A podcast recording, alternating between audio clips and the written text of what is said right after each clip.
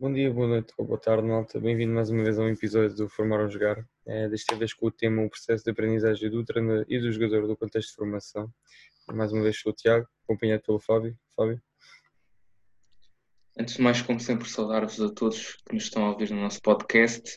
E antes de darmos início à nossa conversa, gostaria de agradecer ao Mr. Bruno Dias por estar aqui connosco, pela sua presença e por este momento de partilha. E antes de dar início, lá está, queria passar-lhe a bola para que nos pudesse fazer assim um pequeno background em relação à sua experiência e trajeto enquanto treinador de futebol. Eu vou dizer boa noite, estamos a gravar isto à noite, depois quando ouvirem, uh, certamente vão adequar à altura do dia em que estão a ouvir. Agradecer-vos o convite e dar-vos parabéns pelo trabalho que, que têm realizado. Relativamente ao, ao meu percurso, uh, apesar de ainda jovem, não tão jovem quanto vocês ainda, ou já, mas um, apesar de, de, ainda jovem, são, vou fazer esta época 15 anos enquanto treinador, já treinei todos os escalões de, de formação e, e séniores, portanto, naturalmente que a passagem por todos os escalões dá-me aqui um conjunto de, de, conhecimentos e de reflexões que me permitiram, penso eu, evoluir muito naquela que é a carreira de, de treinador e foram-me também possibilitando em cada etapa a construir conhecimentos diferentes e que foram absolutamente determinantes para a, a etapa seguinte e a forma como fui capaz de, de ir crescendo nessa lógica de, de conhecimento acumulado uh, e não desaproveitar nenhuma experiência que, que vivenciei. Desde, e muito rapidamente, desde numa época em que treinei quatro equipas diferentes, em escalões completamente diferentes, até uma época onde existiu especialização máxima, rendimento máximo de séniores campeonato nacional e enquanto treinador principal. Também passei por diferentes funções dentro do futebol, neste momento treinador principal, mas passei por treinador adjunto, por observador de adversários, por preparador físico, por eh, scout de, de jogadores uh, para diferentes entidades, clubes e empresas privadas de, de scouting uh, e portanto é uma abrangência de temas e de visões, de perspectivas completamente diferentes. Sou licenciado em Gestão do Desporto, mestre em Treino Desportivo, uh, treinador certificado FAA e penso que não me esqueci de nada, ah, além do documentário na, na Sport TV e na TSF, que é o que eu faço na, na atualidade. Obrigado, Mr. Bruno. Deixa-me só acrescentar uma coisa força, muito força. importante, que me esqueci. A publicação do livro Motricidade Humana Aplicada ao Futebol, agora em 2020, que é determinante. É verdade, e é um excelente livro. E iremos falar mais um bocadinho mais à frente do, nosso podcast sobre esse livro que, mais uma vez, tem um conteúdo muito, muito interessante. Começando aqui também por um tópico que é, neste caso, o processo de formação. Vou aqui dar início ao jogo e vou-lhe fazer uma questão relativamente ao processo de formação. E a minha questão vai um bocadinho ao encontro de qual será o mais impacto em termos de progressão de carreira, licenciatura pela faculdade, cada as equivalências a um dado nível ou um curso de treinador. Isto porque hoje em dia estamos numa grande polémica de derivados da circunstância que os jogadores internacionais federados têm facilmente, e isto sou eu a falar pela minha inocência, que já têm uh, derivado às equivalências que têm, nível 1 e nível 2. E, Mister, eu gostava de saber a sua opinião relativamente a isto, se descora um ao outro, se acha adequado um ao outro, e entendo aqui um bocadinho este tópico. Honestamente, eu acho que o melhor percurso são os dois em paralelo. Quem puder fazer. Uh, se calhar um bocadinho condicionado, certamente todas as minhas opiniões são condicionadas pelas experiências que vivi. Mas olhando para, para o meu trajeto e pela forma como eu fui adquirindo conhecimento, eu diria que os dois são uh, a melhor opção. Porque o que é que a via académica me deu? Deu uma capacidade de refletir e sistematizar a informação que eu recolhia na prática com um, o treino, ok? E com a experiência de grupo, no estar em balneário, viver contextos de clubes diferentes, completamente ter a mente aberta e disponível para refletir sobre as vivências que vamos tendo e ser capaz de olhar para cada uma delas como um ponto de crescimento para a etapa seguinte, como referenciei há pouco. Os cursos de treinador dão, dão aqui um lado mais prático mais uh, rápido e mais, eh, digamos que, hum, mais resumido de como tu chegares a, uma, a um treino e se és capaz de liderar um treino. Ou seja, em, em três meses, agora é muito mais tempo, mas em três meses que eu vou colocar aqui como uma componente específica, eu tenho a convicção e mais do que convicção, tenho a certeza porque eu na prática também dou esses cursos e portanto eu sou formador dos cursos de nível 1 e, e sei que com aqueles módulos de 40, 45 horas entre metodologia do treino e técnico-tática, quem sai dali tem a capacidade de saber elaborar uma unidade de treino, de saber construir um exercício. Agora, se o faz bem, se faz melhor ou pior na prática, tem muito a ver com a experiência que ele vivenciou e com o grau de conhecimento que ele, que ele tem. Mas isso é claramente insuficiente para seres um grande treinador. Mas uma, uma e outra são insuficientes por si só. Quanto mais conseguires agregar, existe até um estudo, eh, eu não me recordo do nome do autor, existe um estudo que diz que quanto mais experiências diferentes o treinador vivenciar, eh, mais rapidamente conseguirá adquirir o conhecimento necessário para ser diferenciado na tarefa.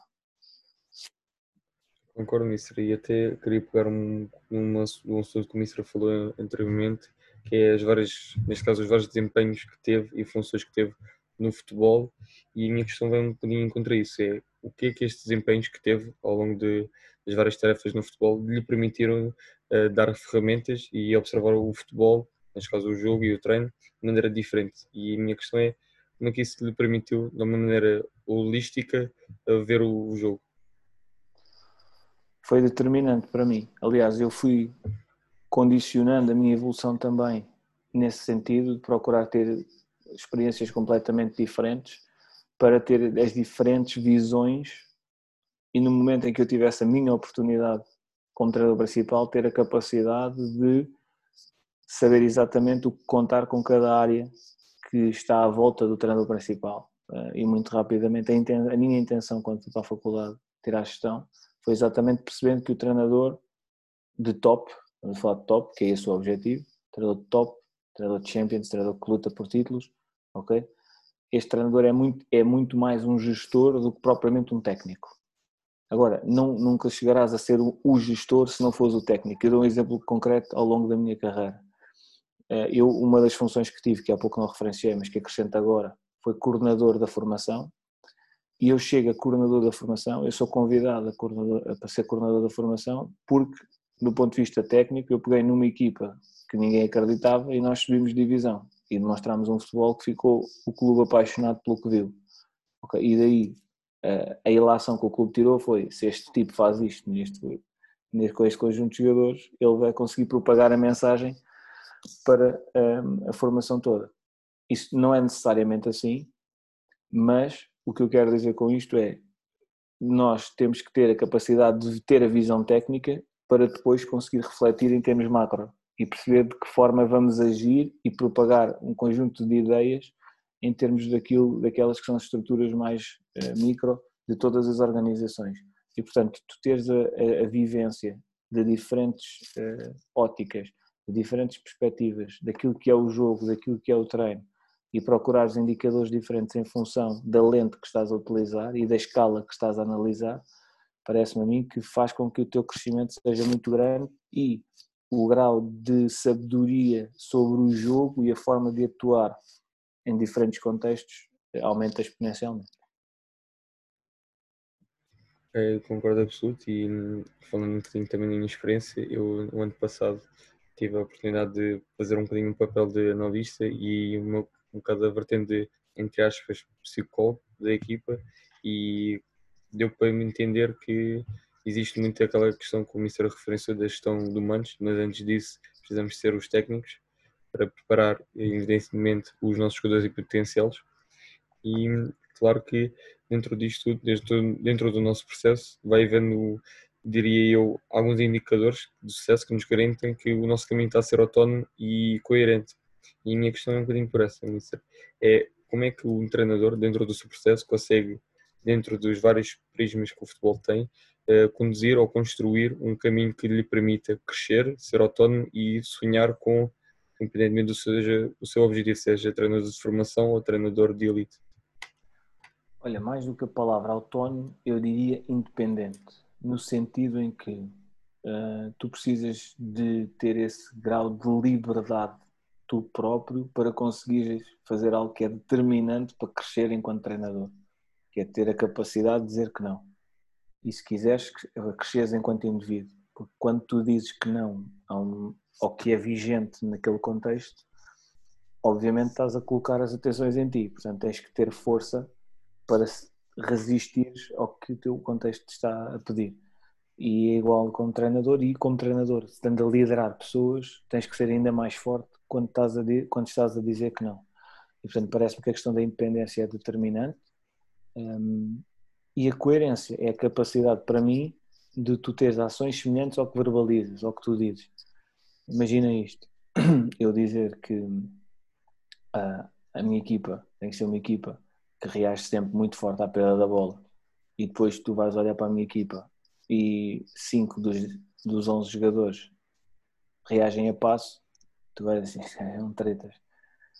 Claro que isso pode acontecer num momento, não pode acontecer em todos os momentos, em todos os jogos. É? Consegues perceber uhum. que não estás a ser coerente. Das duas, uma, não és competente ou não és coerente. E não sei qual das duas é pior. Portanto, esta questão é, é, determinante. Se tu dizes, por exemplo, se tu dizes ao teu grupo de trabalho que na taça joga sempre o jogador X ou o guarda-rede X, tu tens que chegar lá e é o guarda-rede X. Não é porque te calhou o Porto, o Sporting ou o Benfica que vais mudar e afinal vais jogar guarda-redes Y. Mas em todas, e resumindo isto, em todas as atividades de liderança, eh, depende muito da capacidade de motivar quem lideras e de alcançar os resultados a que tu propões. Basicamente é isto. E portanto, os indicadores de sucesso, na minha perspectiva, para tu construir este caminho, é conquistar resultados e conquistar pessoas que acreditam na tua visão e têm as mesmas convicções que tu ou que seguem as tuas convicções.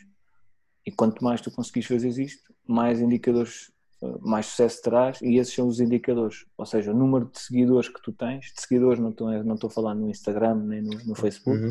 Estou a falar de seguidores das, das tuas convicções, da tua metodologia. Ou seja, quando tu começas a ser referência, ok?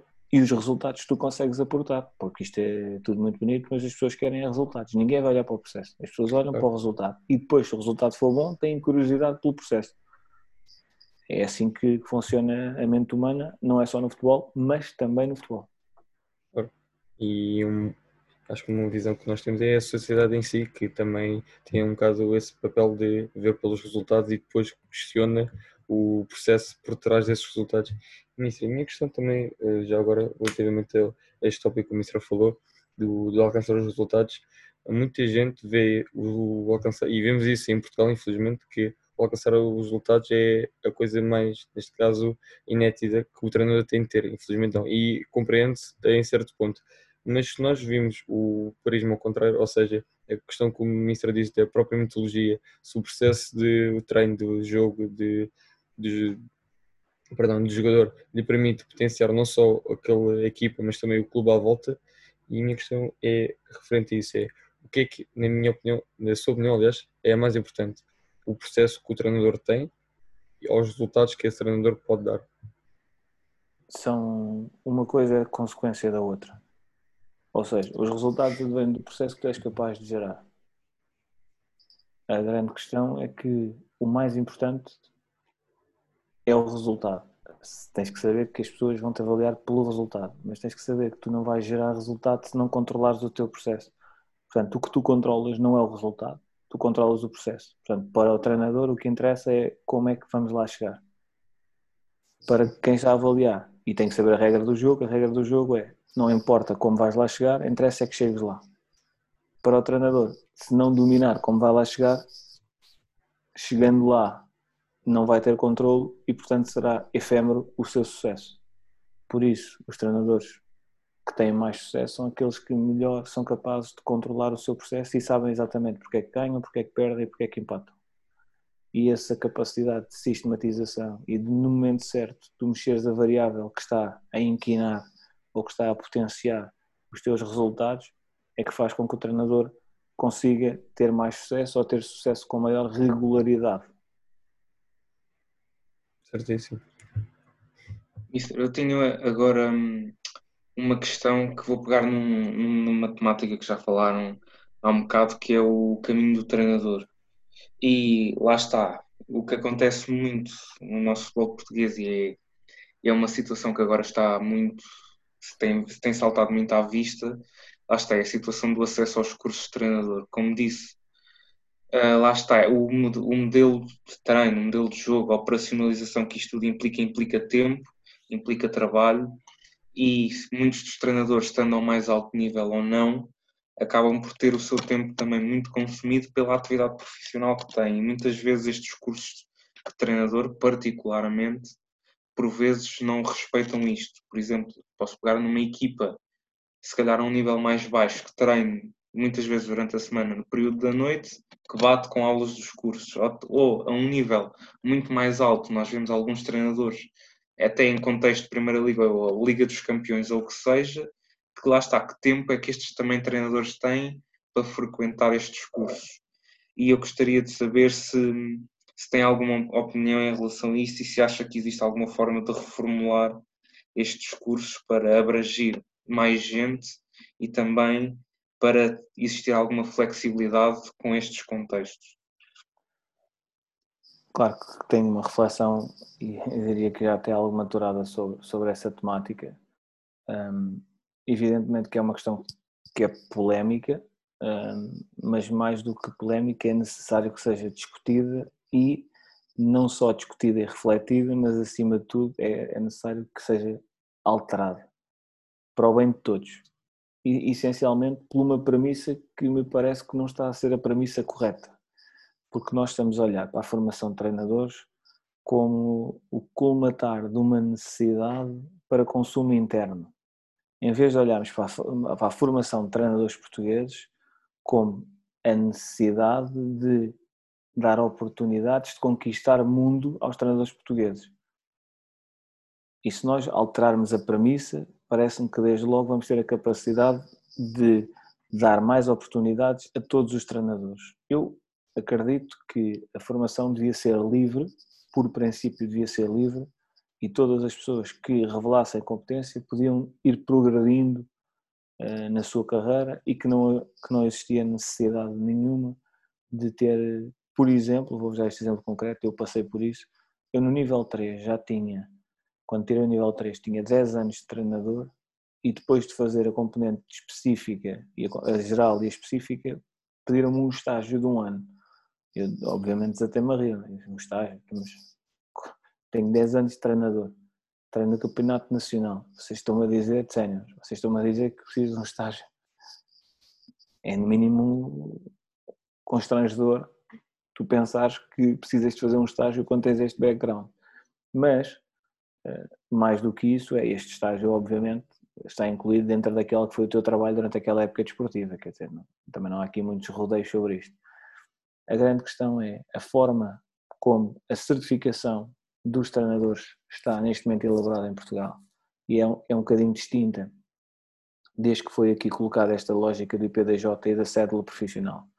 Porque antigamente eu, por exemplo, quando tirei o meu nível 1 fazia em 3 meses, o nível 2 era em 3 meses, ok? E agora temos aqui o nível 1 num ano. Se eu acredito que o nível 1 faz sentido para a maioria dos treinadores que têm esta abrangência toda, porque alguns treinadores, e temos que nos lembrar que alguns treinadores de nível 1 são treinadores que não querem fazer carreira, querem apenas adquirir mais conhecimento para as equipas que treinam naquele momento serem mais valorizadas e eles poderem se integrar melhor no clube onde estão ok?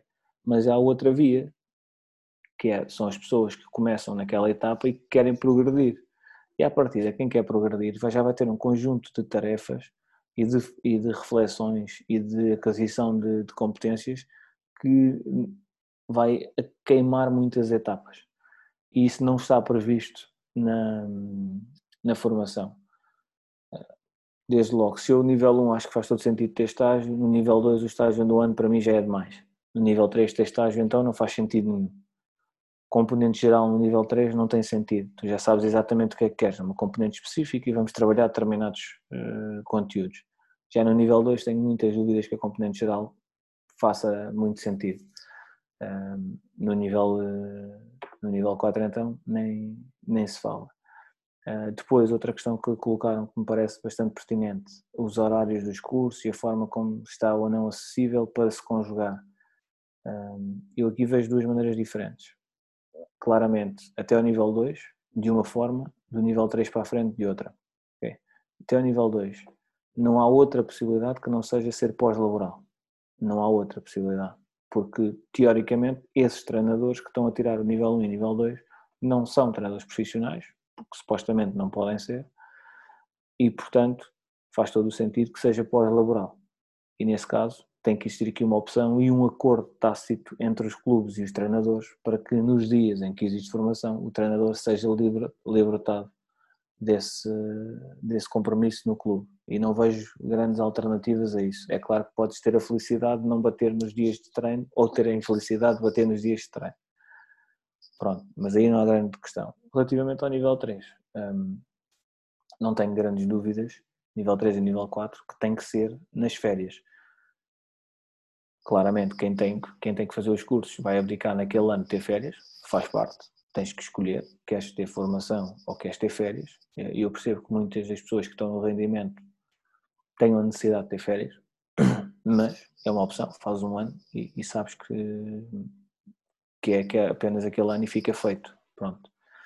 Ah, neste momento, e não sei se se estavam a referir a isso, o facto de termos agora estes cursos todos em que estão claramente a sobrecarregar horários que são de treino de alguns treinadores, ah, temos que o ver de uma medida excepcional, porque estamos a falar num tempo em que o período transitório, ou seja, o período que vai entre o momento de que finaliza a competição e que inicia o período preparatório para a época seguinte, vocês vão perceber que vai ser 10 dias. No dia 1 termina eh, a época, não é? Para as duas últimas equipas que vão jogar taça, portanto amanhã. E daqui a 10 dias as equipas estão todas a retomar porque o campeonato vai se iniciar eh, princípio de setembro e portanto o período transitório deixou de existir, que é este período transitório que deve ser o período, se me permite a expressão, dourado para colocar estas formações mais específicas para as pessoas que teoricamente estão a trabalhar no profissional. Sendo que eu colocaria por premissa que um treinador de nível 2, mesmo que nunca tenha trabalhado no profissional, deveria ter acesso a ter um nível 3.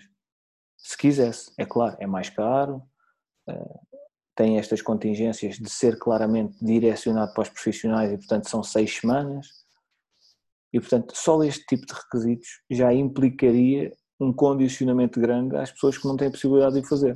Para não falar da questão financeira, porque, como vocês sabem, o nível 3, assim, números redondos, são 4 mil euros e o nível 4 são 5 mil.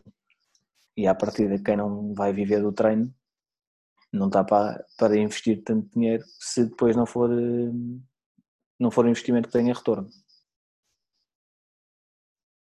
E, por exemplo, posso pegar até nessa última questão do investimento que tem que se fazer, é que nós às vezes até chegamos a um ponto, e nesta questão já é pelo, pelo número de vagas e pelo número de cursos que existem, em que isto até já, já chegamos a um ponto em que é para quem pode, porque quem puder pode ir para outros países, e tá, fala-se muito, por exemplo, da Irlanda e dos países pronto, da Escócia e por aí fora, onde estes cursos podem tirar de forma muito mais rápida do que em Portugal. E não sei, parece um bocado discriminatório porque é que esses países conseguem oferecer essas condições para a formação de treinadores e o nosso não.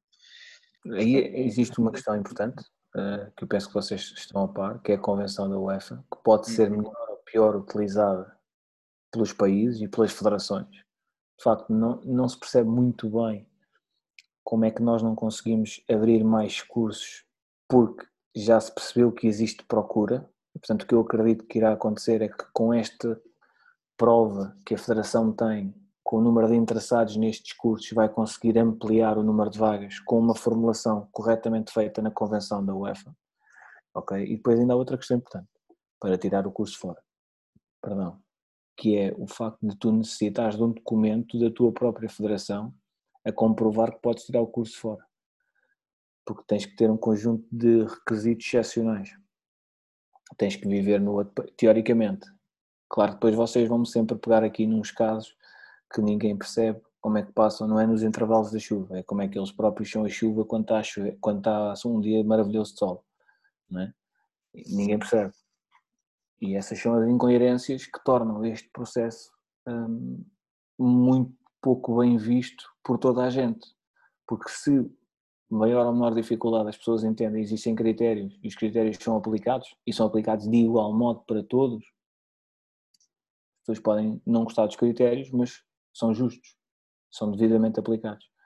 A grande questão que se coloca é que o que parece é que, além de serem critérios desajustados, que toda a gente está de acordo que são desajustados, não são iguais para todos. Isso é uma evidência. E isso é que faz confusão a todos, e é isso que tem que ser alterado na, na Federação Portuguesa de Futebol. O caso mais recente, até que acaba por ser o, o Tiago, que, que se fala agora para o fala, senão já está confirmado no, no Vitória de Guimarães, que acabou por. Eu também não, não tinha esse dado, vi nos mídias uh, que não estava na lista e está a tirar o nível 4. Claro que toda a gente fica assim, então, mas foi só um erro de impressão ou afinal ele não tem os critérios para entrar. Então como é que entrou?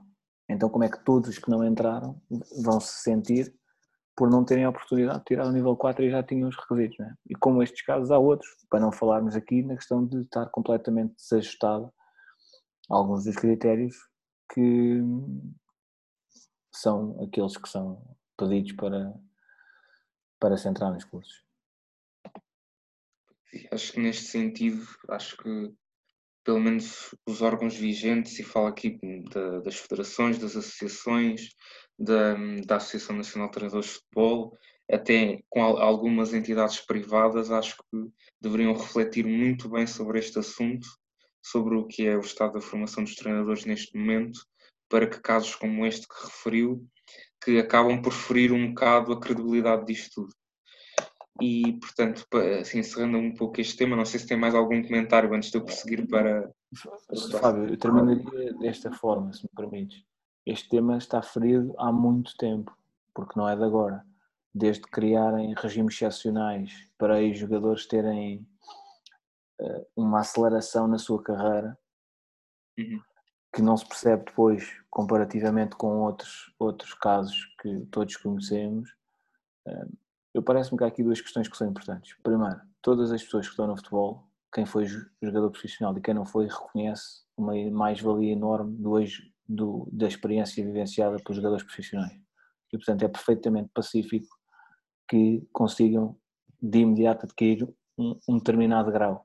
Portanto, nós temos equivalências do ponto de vista académico, porque é que não daremos equivalências profissionais? Até à história do RVCC para outras profissões, porque é que não há, de, não há de existir para um jogador de futebol em função do novo contexto.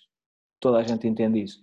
O que não se entende é, é claramente existirem exceções quase que à medida, não é? é? é estas leis que são criadas e agora sai do futebol e olhamos para a nossa sociedade e há leis que são criadas especificamente para situações que aconteceram naquele ano, naquele dia com aquela pessoa. E quando isto acontece, toda a credibilidade que falavas é colocada em causa. E quando nós não percebermos isso, porque é que, o que é que nós queremos de um regulador? Que o regulador seja o mais claro possível e que, acima de tudo, seja capaz de utilizar as ferramentas que tem ao seu dispor para tornar justa e igualitária a, eh, a posição que, que toda, toda a sociedade tem perante aquela atividade e o que nós sentimos todos é que não está a ser feito da melhor forma. E cada caso que, que acontece vai ferir ainda mais aquela que já é a pouca credibilidade que o processo em si tem, porque a qualidade do processo, e isto é importante referir também, é elevada, porque é a qualidade deste processo que determina que nós tenhamos dos melhores treinadores do mundo. E não nos podemos esquecer dessa circunstância que me parece extraordinária e de grande mérito de quem uh, está na estrutura de, da formação, neste caso de, da federação, e, e colocaste outra questão, o facto das empresas privadas poderem dar, isso ainda é outra guerra, porque, como sabes, não podem dar a partir do segundo grau.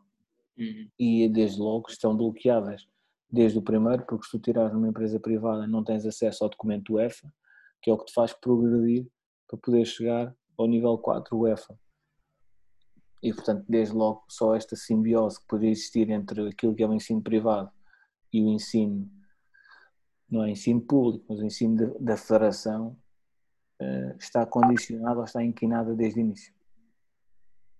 Pois é, e acho que isto é, é esta questão pronto, da formação de treinadores, e também para encerrar, eu acho também é importante porque lá está, nós temos um boom na em termos de número de treinadores em Portugal. E a certa altura nós temos que escoar isto, só que não, é difícil escoar isto como produto, como tinha falado há pouco, até para fora, se nós bloqueamos a formação destes treinadores. Portanto, não, é, não, é, está, difícil, é... não é difícil. Torna-se impossível porque eles pedem certificação. E eu falo por experiência própria, eu sei bem a diferença uh, de propostas em termos de valor e de tipo de propostas que tive quando uhum. tinha o nível 2 e quando tenho o nível 3 e de sei de colegas meus de quando passam do 3 para o 4 o tipo de propostas que, e tipo de cargos que podem concorrer no exterior comparativamente quando não tens uh, a certificação que estamos a falar. Exato, concordo a 100%. E pronto, passando agora para o próximo tema, eu vou. Eu gostava de introduzir o próximo tema de uma maneira um bocadinho diferente. O próximo tema que é uh, do conhecimento do treinador para os jogadores. Uhum. E antes de iniciar as, as perguntas propriamente ditas, eu gostava que se pudesse dar a conhecer um pouco uh, as suas ideias para o jogo, ou seja, falarmos um pouco do seu modelo de jogo, do seu modelo de treino, até se esse modelo de jogo contemplar de certa, de certa forma algum modelo de jogador que nos pudesse assim transmitir algumas das suas ideias para depois nós a partir daí desconstruirmos um pouco para o resto das perguntas. Vai ser claramente redutor tudo o que eu disser, não é? temos consciência disso. É, independentemente disso, vou colocar aqui duas ou três questões que, que me parecem é, importantes. Primeiro, a grande questão. Uh, quando estamos a jogar, temos que querer ganhar sempre o jogo. É a primeira, primeira questão. Porque eu acredito que a ideia de jogo começa na filosofia do treinador. Por isso, ambição máxima em todos os momentos. Tudo o que seja menos de 100% não conta, não serve. Temos que estar sempre no limite à procura de quebrar os limites que temos e de nos transcendermos e temos que ter a coragem de fazer o que for necessário fazer para o alcançar. Ok? Depois temos que ser, obviamente, rigorosos o suficiente e competentes o suficiente para alcançar resultados, porque no final da história o que conta são os resultados. Mas o nosso foco tem que estar no processo. E esta autoconsciência é absolutamente necessária em termos individuais e de grupo. Depois, propriamente dito, relativamente ao jogo, o que é que eu gosto? Gosto de ter uma equipa equilibrada, em termos de, de, maturidade, que seja uma equipa que entende claramente o jogo no seu contexto global, porque o jogo não é só um conjunto de estratégias, técnicas e táticas, também são um conjunto de momentos emocionais que temos que saber lidar com eles e a forma como conseguimos desequilibrar o adversário e equilibrar-nos a nós é determinante. Além desta, desta questão, perceber que com bola quer sempre primeiro olhar para a baliza adversária e tentar procurar o golo e, em segundo momento, conservar a posse de bola. Ou seja, eu se puder marcar logo o golo num segundo, marco logo o golo num segundo. Se a equipa adversária fechar os caminhos e eu tiver que construir de outra maneira e tiver que ser mais paciente para alcançar o golo, terei que ser mais paciente e encontrar estratégias. Mas a primeira premissa, assim que recuperamos a bola, é olhar para a baliza adversária. Sem bola, a primeira premissa sempre é impedir que exista finalização sendo que este, este impedimento de que existe a finalização é claramente condicionar para a recuperação de bola. Ou seja, eu não quero que a minha equipa esteja passiva no campo, eu quero que a forma como nós defendemos é atacar, ou seja, é no sentido de ir roubando os espaços que a estrutura adversária quer e ir armazelhando os caminhos para nós recuperarmos a bola onde queremos para rapidamente alcançarmos o nosso, o nosso objetivo. Em termos de sistema tático, eu não sou muito rígido nos sistemas, eu parto como uma base que eu aprecio, que é o 4-4-2, mas isto que interessa depois é, é a dinâmica, e dou-vos aqui vários exemplos disso. Uh, hoje em dia, a maioria das equipas uh, que jogam com uma linha de 4 defensiva habitualmente defende sempre em 4-4-2 mesmo que joguem a 4-3-3, porque um dos, um dos médios passa para a frente para iniciar a pressão a dois. Depois, como é que inicia a pressão? Se é pressionado de dentro para fora, de fora para dentro, se é um mais à frente, o outro mais atrás, isso é outra questão. Eh, e portanto, eu gosto que, que as minhas equipas tenham essa, essa capacidade de, quando temos a linha de 4, porque nós variamos e gosto que a minha equipa seja capaz de variar sistemas ao longo do jogo e ao longo da época. Isso requer um nível de entendimento do jogo muito grande.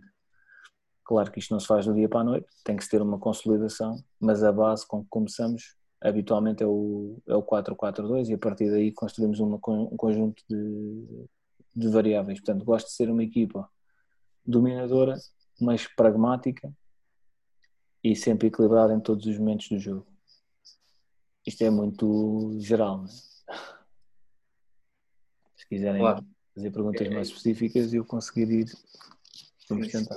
A partir daqui é que pronto, acho que podemos desconstruir um pouco e eu vou entrar agora na primeira pergunta, que ainda será um pouco geral, mas já para começar isso. Então, partindo destas ideias de, de modelo, uh, imagina que chegamos ao primeiro dia, primeiro da época, primeiro treino, primeira reunião, uh, por aí fora, como é que agora vai transmitir, começa a transmitir a sua ideia para os jogadores que têm à sua frente, como é que, como é que, como é, que é a comunicação para que eles se impliquem nesta ideia de modelo? Primeiro, uma clareza muito grande no que queremos. Tem que ser claro, toda a gente tem que entender. Não, tem, não pode deixar dúvidas. Depois temos que ter um processo sistematizado antes de chegar aos jogadores.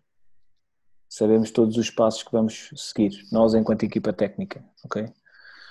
E depois de identificar essas etapas que são crescentes e que à partida vão do, do menos complexo para o mais complexo, do menos difícil para o mais difícil, uh, temos que dominar de tal forma o, a nossa metodologia que sabemos intervir no detalhe certo e no timing certo.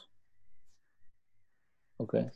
Em termos de comunicação é muito simples, é explicar as ideias macro, utilizando, por exemplo, recursos de audiovisual, uh, até em contexto fora do campo.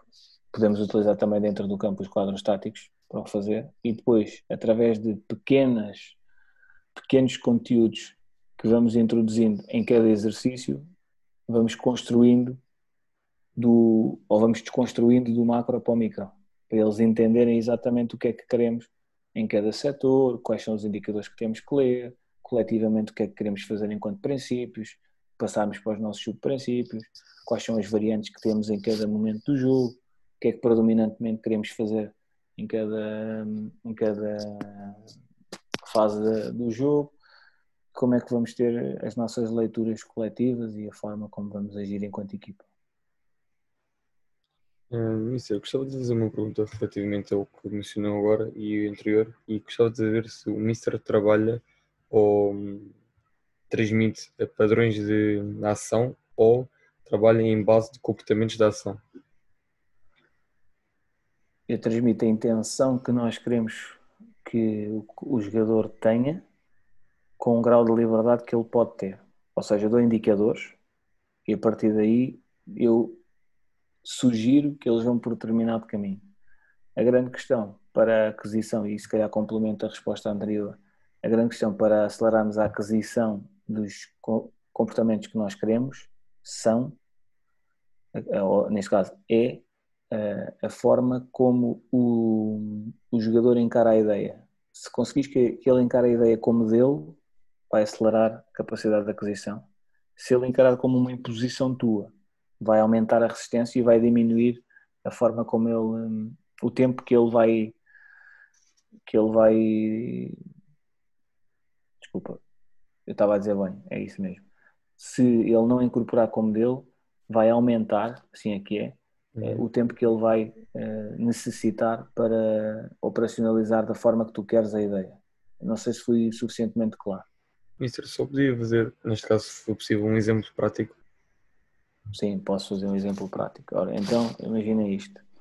Tu queres, no momento da, da perda de bola, uh, que os teus jogadores reajam a dois indicadores vamos pôr desta maneira, bola coberta e bola descoberta, e vamos considerar que eles sabem o que são. Muito rapidamente, para quem nos está a ouvir, a bola coberta é quando o jogador não tem caminho livre para a tua baliza, pode estar ou de costas para a baliza ou tens um adversário que impede que ele siga para a tua baliza.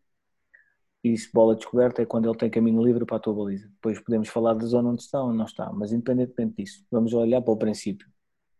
Quando perdes a bola, se ele tem bola descoberta, o que tu queres é resguardar o teu espaço. Okay? O espaço que tu consideras vital naquele momento está a bola coberta, o que tu queres é rapidamente subir a equipa e abafar na zona da bola para que ele tenha que jogar a bola mais para trás. Ok? Ou que perca a posse de bola e consigas recuperar. Se eles perceberem isto e se incorporarem esta ideia como deles, eles rapidamente vão assumir como tal. Se eles acharem, por exemplo, que tu estás a impor e dizer, ah, mas bola coberta, tens que dar teu espaço à frente, ou dar espaço à frente, ele vai meter o passo ali, a seguir vou ter que correr três para trás. Não, não, não estás a ver isto bem aqui ele já vai aumentar o tempo em que vai fazer o comportamento que tu queres. Não sei se fui suficientemente claro. Ou seja, tu tens que provar no treino que aquilo é realmente o que é melhor para que ele tenha mais sucesso e que corra menos ou que corra melhor. Sei se fez sentido. Fez sentido isso. Obrigado.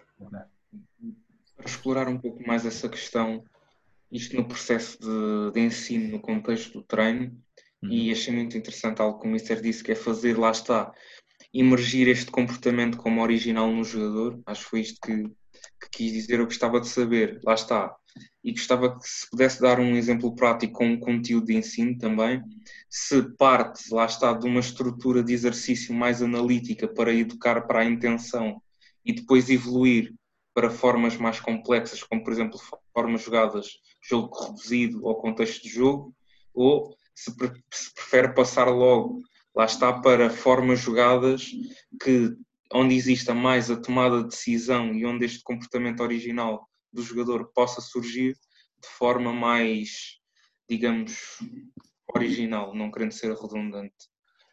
Ok, depende sempre da circunstância do, dos jogadores que tens à frente, do escalão etário que, que tens, do histórico que eles têm Uh, e é importante conheceres profundamente quem está à tua frente e a forma como vais uh, passar-lhe a mensagem.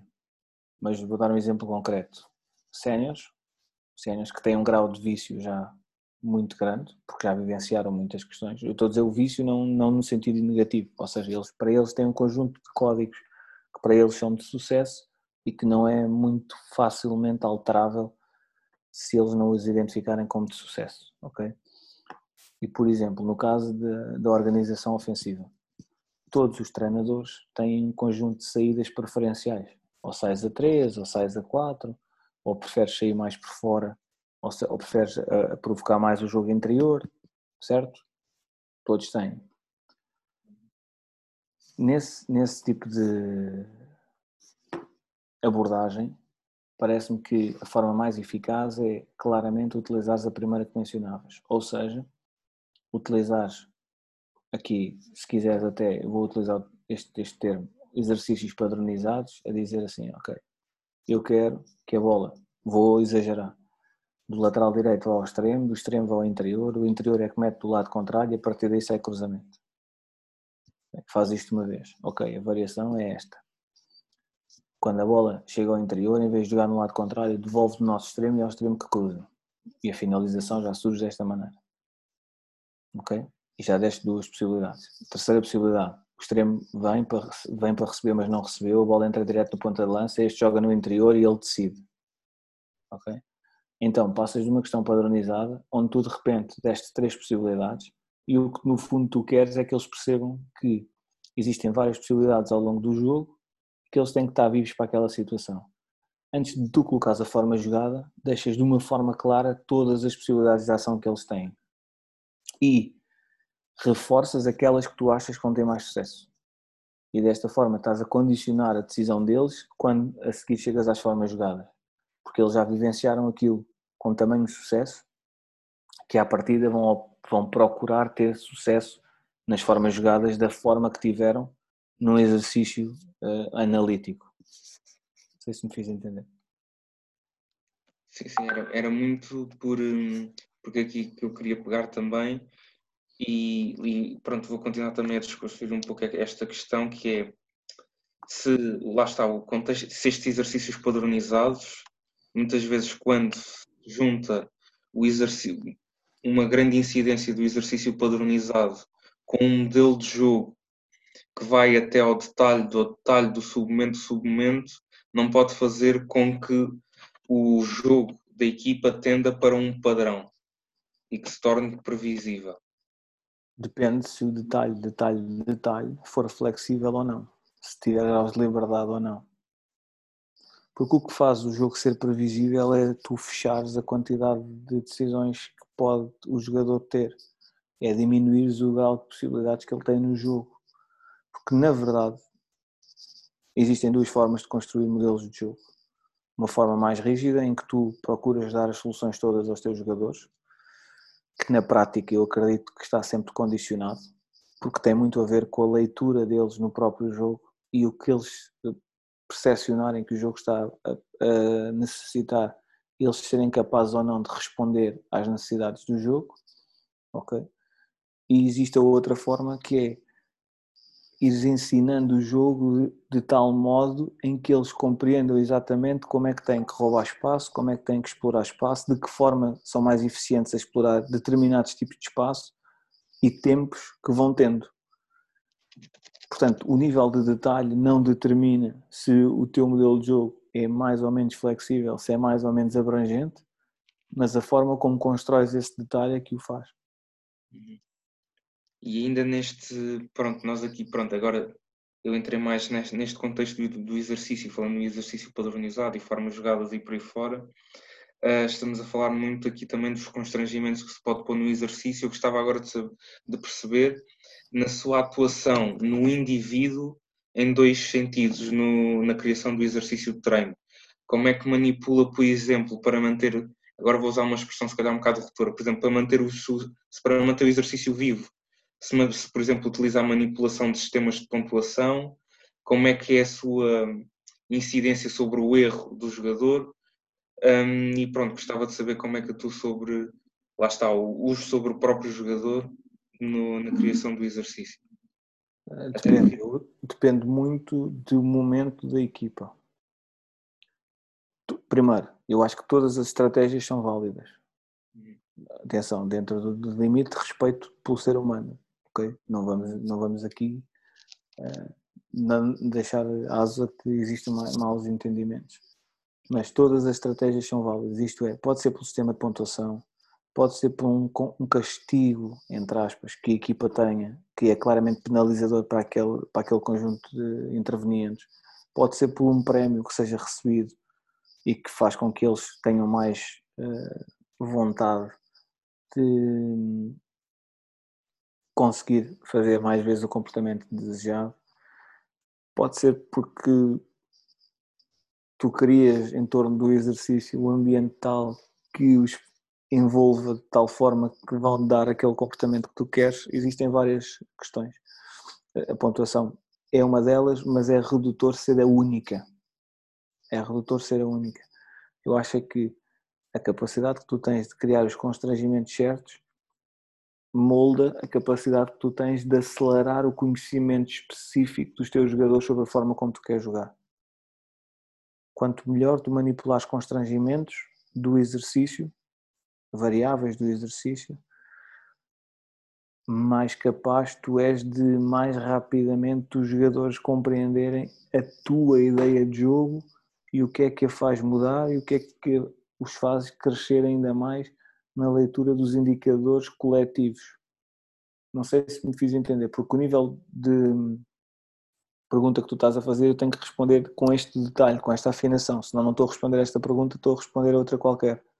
E acho que nós estamos aqui para ir ao detalhe do detalhe, portanto não há problema. Pronto, ok. Eu não quero é, é estar a, a, utilizar expressões que sejam demasiado afinadas, não é afinada, é pá, demasiado complicadas de se percepcionar. É isso que eu não quero. Mas é, mas é mesmo esse o objetivo. E agora, já que falou na manipulação dos constrangimentos, lá está mais até, se calhar até para facilitar a apreensão destes conceitos, Uh, gostava que desse, por exemplo, um exemplo prático, num um jogo reduzido, que tivesse como objetivo treinar a pressão cobertura de, de, dois médios, como é que poderia manipular então os constrangimentos deste exercício, para as pessoas perceberem como é que se podem manipular constrangimentos para fazer surgir os comportamentos. Ok, então uh, vamos imaginar desta forma que nós estamos a fazer um jogo de três equipas onde num espaço central existe uma zona uma zona neutra e é sempre 5 contra 3 no espaço de atividade, uma zona neutra onde estão os dois jogadores em espera e 5 do lado contrário, equipa que não está a interagir com, diretamente com o centro do jogo. Okay? O objetivo dos, dos 5 jogadores que, que, estão com bola é fazer 8 passos consecutivos e colocar a bola no lado contrário. Okay? Os, os três jogadores o que querem é pressionar, recuperar a bola e jogar para o lado contrário para pôr a outra equipa a pressionar. Agora entramos nos constrangimentos. Esta é a base do exercício, não é? E o que é que tu me pediste? Pressão dos médios e cobertura, certo? Sim. Então, eu se quero fazer a pressão dos médios, o que é que eu vou dizer? Vou dizer, pressão dos médios e cobertura. Vou dizer que os oito, um, após o, a perda de bola, os uh, após a recuperação de bola, assim é que é, os três jogadores só podem tirar a bola de lá se fizerem a ligação com os dois, com os dois jogadores que estão no meio. O que é que isto vai obrigar?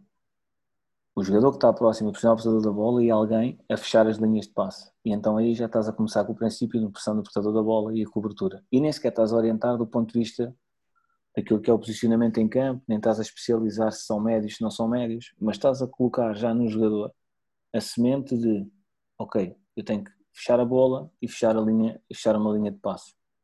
E se olhares para aquilo que é a contenção e a cobertura, é muito isso. Fechar a bola e uma linha, e uma linha de passo em apoio. É? E portanto, aqui tens um princípio e uma forma. Ah, existem várias. Não sei se era esse o objetivo. Era esse, mas era esse. É, Mister, queria pegar também uma coisa que o Mister mencionou anteriormente relativamente aos dois tipos de modelos de jogos que nós podemos uh, oferecer aos nossos jogadores. E queria fazer-lhe uma questão uh, relativamente ao modelo mais específico e mais profundo no detalhe, em que hum. nós vamos dar, neste caso, as várias soluções possíveis que nós achamos que são bons indicadores de sucesso para os nossos jogadores. E queria fazer uma questão que se esse tipo de modelo vai levar a um comportamento divergente por parte dos jogadores que permite não só utilizar essas soluções, mas também potenciar ainda mais outro tipo de soluções derivado ao contexto, é a situação, problema que irão ter à sua frente. Depende do grau de liberdade que tu dás. Ou seja, tu, tu podes ir a esse detalhe, mas fechar, fechares a decisão. Uhum. Ou ir ao detalhe e abrir a decisão. Okay. Um exemplo concreto. Um... lateral direito. Pode ser lateral direito. Lateral direito. Um vamos ir por princípio, tu queres que ele seja o jogador que confere largura na saída de bola. Vamos imaginar que sais a 4 e é ele que confere sempre largura. Mas depois, tu queres que ele, conferindo largura, seja o jogador que, quando recebe, recebe orientado para dar continuidade assim que a bola entra lá, na tua ideia de jogo, a bola não pode voltar a, a rodar. Portanto, ele tem que receber orientado para avançar. E o que tu queres é que, por princípio, ele receba orientado e, e, e verifique as, as, linhas de passo à frente. As linhas de passo à frente, teoricamente, no mínimo serão três. O jogador que está mais próximo do corredor, que dependendo da largura que ele vai dar, se é máxima ou se não é máxima, pode estar mais largo ou menos largo. O, o avançado, o homem mais adiantado, para ter uma bola mais longa de possibilidade e um apoio do médio centro. Não é? Pois tu aqui podes dizer assim: olha, quando a bola entra cá, eu quero sempre que tu optes por jogar por fora. E mesmo que esteja lá o adversário, ele vai optar por jogar por fora, nem que seja fazer um passe por cima do adversário. Ou podes dizer assim: olha, eu quero que tu sejas capaz de, quando o adversário está pressionado por fora, procures o espaço por dentro quando está a pressionar por dentro, procuras o espaço por fora. Em caso de urgência, se tiverem os dois espaços fechados, não tens problemas, jogas longo na referência. E mais, ou podes dizer assim, olha, não conseguindo fazer isto, em caso de urgência, jogas longo nas costas do, da linha defensiva adversária para nós pressionarmos lá. E o que é que tu fizeste só neste pormenorzinho? Deste-lhe a possibilidade dele decidir. Ao contrário uhum. do exemplo anterior, em que tu fechaste e disseste assim: não, eu quero sempre que jogues por fora. Uhum. Não sei se me fiz entender. Tu podes ir a este nível e, e mais ainda, tu podes ir a este nível e fechas a decisão ou abres a decisão. Entendi nisso. Eu acho que é um bocadinho aquela questão que o Mr. disse bem no início foi a parte da liberdade sem castrar a decisão do jogador e a parte da tarde nós provinciarmos todo o tipo de soluções que, que lhes permite solucionar aquele problema. Exatamente, dás as possibilidades e guiares naquilo que tu achas que é melhor. Exato. Porque tu podes dizer assim, eu preferencialmente quero que jogues por fora, evita jogar por dentro. Mas se tiver ali o jogador, faz desta maneira. Claro. Ou podes fechar e dizer assim, não, não, mesmo esteja o jogador, tentas por fora. Se sair, se eu ali, estamos equilibrados. Cada treinador tem a sua ideia, está tudo certo. Exato.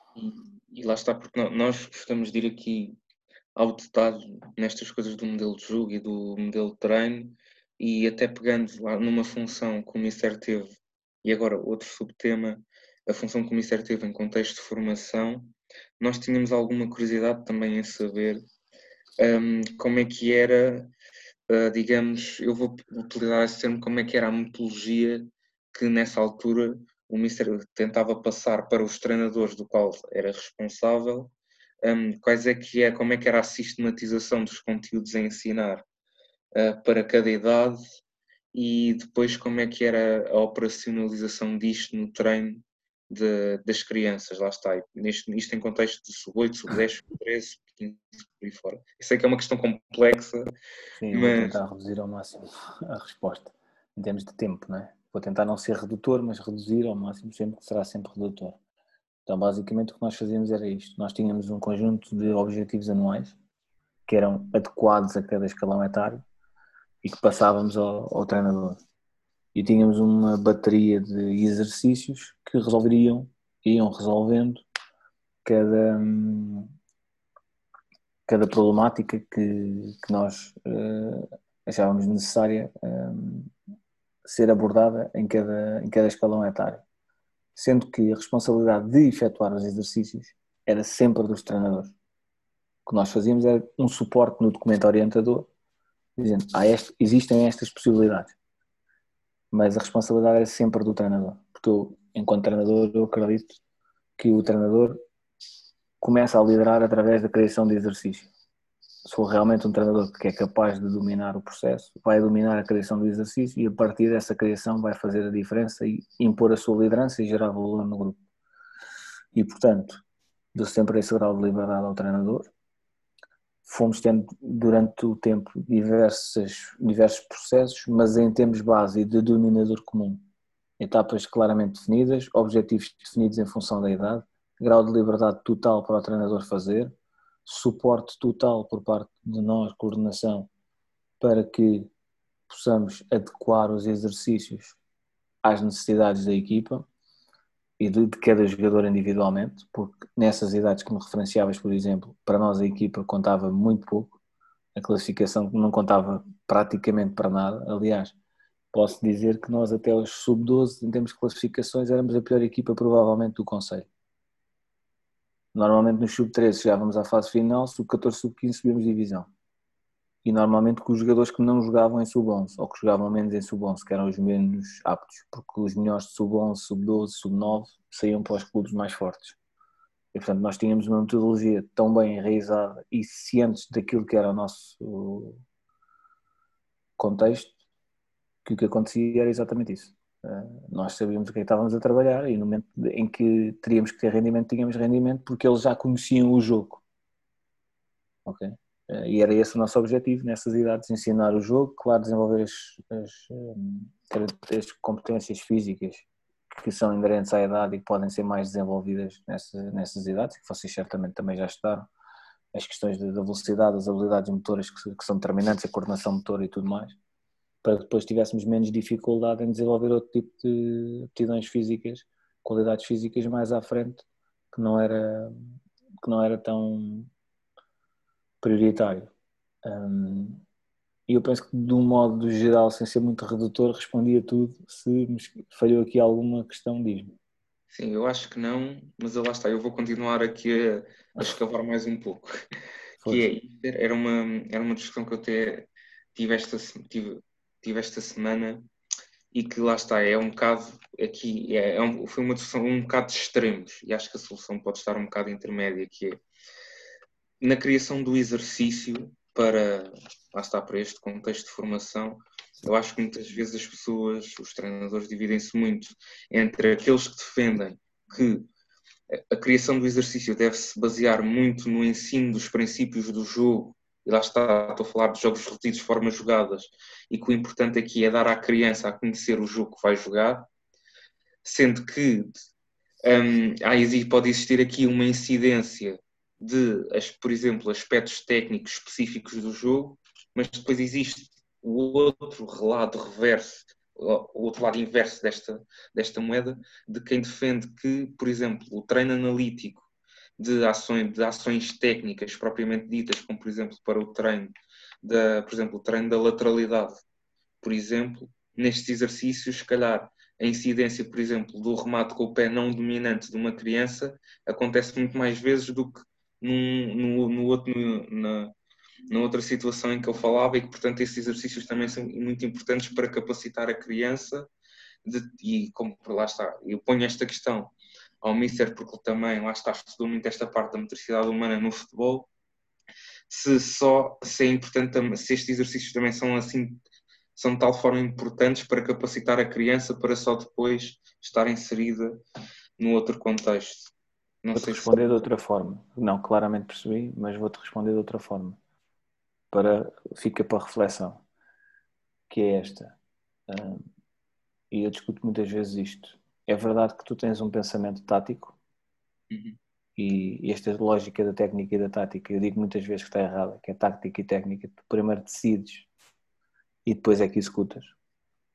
E há vários, já há várias pessoas a dizer isso, não sou só eu, felizmente, também já estou habituado a que me chamem maluco, mas pronto, pelo menos é um maluco que tem mais malucos a dizer o mesmo. Uh, mas essencialmente, o que é que condiciona a decisão tática? Pode ser a capacidade de executar também. Também. Imagina isto. Eu sei, eu quero passar, eu quero passar a bola para o Tiago, mas tu estás entre mim e o Tiago. Eu sei que não tenho força para levantar a bola e, portanto, isso significa que eu vou ter que encontrar um caminho diferente onde tu não estejas para colocar lá a bola, certo? Mas também sei que se fizer para o lado direito sou capaz e para o lado esquerdo não sou. Portanto, isto tudo está, está a condicionar a minha decisão. Certo ou não? Certo. Ok, então há aqui uma questão importante, que é, quanto mais jovens eles são, nós temos que os dotar de recursos técnicos para que a sua decisão tática seja melhor. Portanto, aí faz todo o sentido que a questão técnica seja muito trabalhada. E se tiver que ser do ponto de vista analítico, sem dúvida é pensar na questão técnica como tu dares, imagina isto, tu vais colocar o teu jogador com uma mochila, ele chega-te com uma mochila em que está vazia e tu queres colocar lá um conjunto de ferramentas que ele no final saiba que tem aquelas ferramentas, sabe utilizar cada ferramenta e mais, sabe quando é que deve utilizar cada ferramenta de forma eficiente. E por isso é que deves de andar a oscilar entre aquilo que é as ferramentas do ponto de vista técnico para melhorar depois as decisões do ponto de vista tático. Porque quanto mais ferramentas, mais variabilidade de decisão vais ter e mais vais ter possibilidades de pensar melhor o jogo, porque depois identificas o espaço e podes resolver de diferentes formas, mas não vale a pena só identificar o espaço se não tiveres ferramentas para poderes explorar o espaço que identificaste. Portanto, as duas devem deve ser um caminho construído em paralelo. tens que dar ferramentas técnicas para que ele depois saiba utilizar as ferramentas técnicas com o espaço que foi capaz de identificar ou que foi capaz de retirar. Eu disse no processo ofensivo, já perceberam que eu sou um tipo que gosta muito de atacar, mas o mesmo é no processo defensivo. Né? Porque a forma como eu te vou desarmar é diferente. Se eu sou capaz de fazer um carrinho, se não sou capaz, se eu sou capaz de me antecipar, se não sou, se eu sou capaz de ir ao duelo contigo com o pé direito para tirar, ou se sou capaz de ir com o pé esquerdo, sou capaz de travar antes de chegar ao pé de ti ou se não sou e manter os equilíbrios. Há aqui um conjunto de questões que são importantes. Até posso.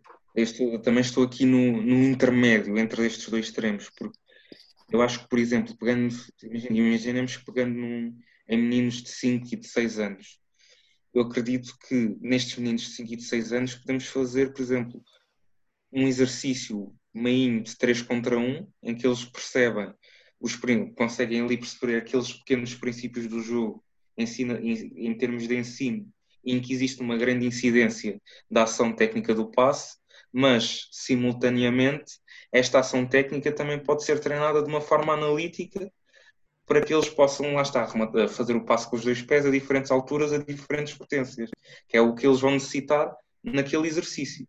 Portanto, eu acho que as duas coisas podem andar de mãos dadas. Não sei se, se concorda comigo, se acha que se pode pegar nisto de outra maneira. Eu, eu, tanto concordo com a ideia que foi exatamente o que eu transmiti anteriormente, eh, porque uma coisa implica a outra. Não é por acaso que se chama técnico-tática a essa dimensão, a essa dimensão de quando falamos do, do jogo. E, portanto, a questão técnica é uma condicionante da questão tática. A questão tática não é condicionante da questão técnica. Eu posso ler e interpretar muito bem o jogo e não ser capaz de executar. Ok? Agora, eu posso fazer tudo muito bem e não ler bem o jogo. Posso é, olhar para, olha, quantos jogadores tu tens muito tecnicistas, têm um conjunto de recursos técnicos fantásticos e depois não sabem atrair um adversário, não sabem decidir em função do, do posicionamento do adversário, não sabem atacar um espaço. Por isso é que eu estava a dizer. Acho que claramente a tua condição técnica vai ser um constrangimento para a tua decisão tática. Concordo nisso e até acho que só para também meter aqui um, um diria para passarmos para o próximo tempo, só para reforçar, e acho que uma coisa que o Ministro disse anteriormente e acho que faz sentido é nós adequarmos o nosso ensino e aprendizagem consoante as nossas faixas etárias, não só em termos de, das várias dimensões, quer físico até a parte cognitiva, mas também sermos transparentes e perceber o que é que o jogador vai precisar naquela idade e não só nessa idade, mas também a longo prazo. E é... mais, permite-me, Tiago, e uhum. mais do que vai precisar naquela idade é o que é que é melhor que ele aprenda naquela idade que vai ser mais duradouro ao longo do tempo. Porque muitas vezes ele vai precisar de algumas coisas, por exemplo, aqui uma coisa muito simples. Deve-se treinar bolas paradas nos sub-10, nos sub-11. Há quem invista uhum. tempo nisso. Sim, sim. O que eu sei é isso vai-te fazer ganhar mais jogos, mas não vai fazer evoluir mais o jogador. Exato. Agora cada um faz o que quiser. Claramente. E até falando nisso do, dos, dos, esquemas táticos, hum, eu, tenho, eu tenho duas questões, vou à primeira, que é se existe que, que, isto na verdade vai ser mais um comentário, que é por vezes existem conteúdos, e às vezes isto vai com a sensibilidade do treinador, existem conteúdos que alguns treinadores às vezes veem e querem puxar do alto rendimento para o ensino de crianças. Vêem coisas muito bonitas em algumas equipas e querem puxar para formas mais reduzidas do jogo. E vou dar um exemplo que eu reparei muito no ano que passou, que existe uma equipa que está muito na moda, que é a Atalanta.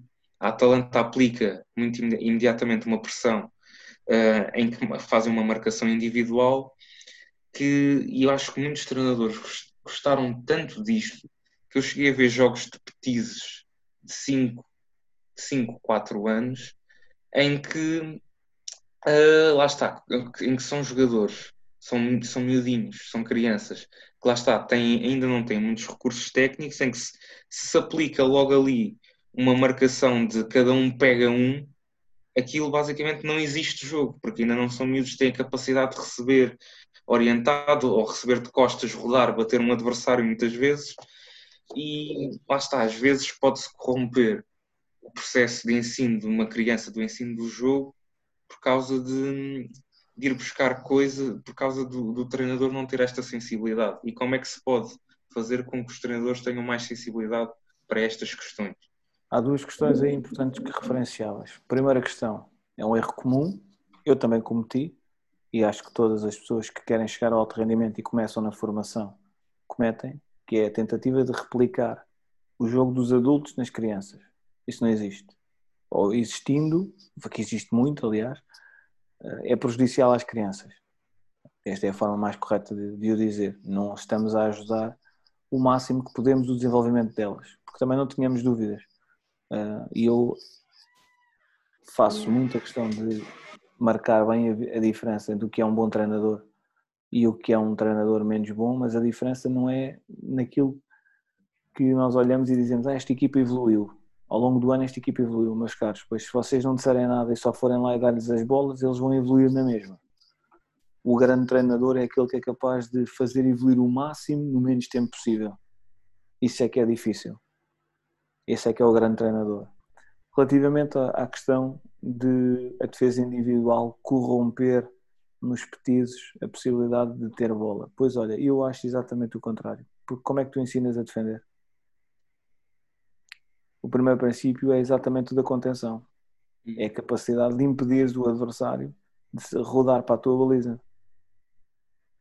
E, aliás, como é que tu ensinas a atacar? Tu tens que encontrar um espaço, tens que, ser, tens que enganar o adversário. E isso é o primado da tática. E se tu olhas para as outras modalidades coletivas, habitualmente a primeira forma de ensino do sistema defensivo é o individual e só mais à frente é que é a defesa zona ah, e potencialmente depois ter aqui questões mistas e enfim, etc. Uhum. Posso, ah, e como estás-me a dizer, vou acreditar que seja uma questão de moda, porque a Atalanta o faz a campo inteiro e é uma coisa quase inimaginável, do ponto de vista até físico, é uma coisa muito difícil de fazer, mas essencialmente nos miúdos eu próprio, quando treinei miúdos, e não no, no, no, primeiro momento, mas essencialmente no segundo momento, porque eu, eu, tive a possibilidade de depois regressar por opção a treinar crianças, eu ensinei uh, as bases com defesa individual. E depois, progressivamente, fui colocando as questões da defesa da defesa zona que não implicava ter mais ou menos conhecimento do jogo mas o facto de eles marcarem individualmente ajuda bastante a eles terem questões como capacidade de antecipação, desarme, colocação dos apoios, a forma como eles têm que chegar, uma velocidade cada vez indo sendo mais reduzida para que não sejam batidos de imediato quando estão a chegar tarde. Uhum. Enfim, um conjunto de, de questões que são prioritárias. Portanto, nesse caso, percebendo a tua ideia, a minha abordagem é, é diferente. Eu até, de certa forma, percebo e até, de certa forma, concordo com o que o Mister está a dizer. Eu vou até ser mais específico, na, ainda mais específico na situação que eu queria. Era, por exemplo, no jogo, lá está, destes meninos de 4 para 4, bola no, no guarda-redes, em que imediatamente as duas linhas de passe, normalmente à direita e à esquerda, são fechadas, porque, o, porque lá está, existe o feedback do cada um pega um, e lá está, por regra, o guarda-redes não pode sair em condução para, para hum, fixar um deles. Logo não a partir daí, em, em, naquele contexto em que eu vi, o guarda-redes não podia sair em condução. Eu acho que este contexto que se cria pode ser prejudicial para, hum, para em contexto de ensino, porque lá está, tranca o jogo de tal maneira que o jogo acaba por ser uma sequência que acontece muitos petizes de ganha bola, que perde bola, ganha bola, perde bola, e não existe, se calhar, tanta incidência de algumas ações técnicas destes miúdos, ou seja, não tem muito sucesso na maioria das ações. Eu acho que tem muitas ações técnicas, uhum. eu acho que tem muito menos decisões em função de espaço e de criação de superioridade numérica. Agora, muitas ações técnicas existem e no fundo o que tu tens que fazer é que eles tenham muitas ações técnicas eu pergunto, porque é que o guarda-redes não pode ser em condição?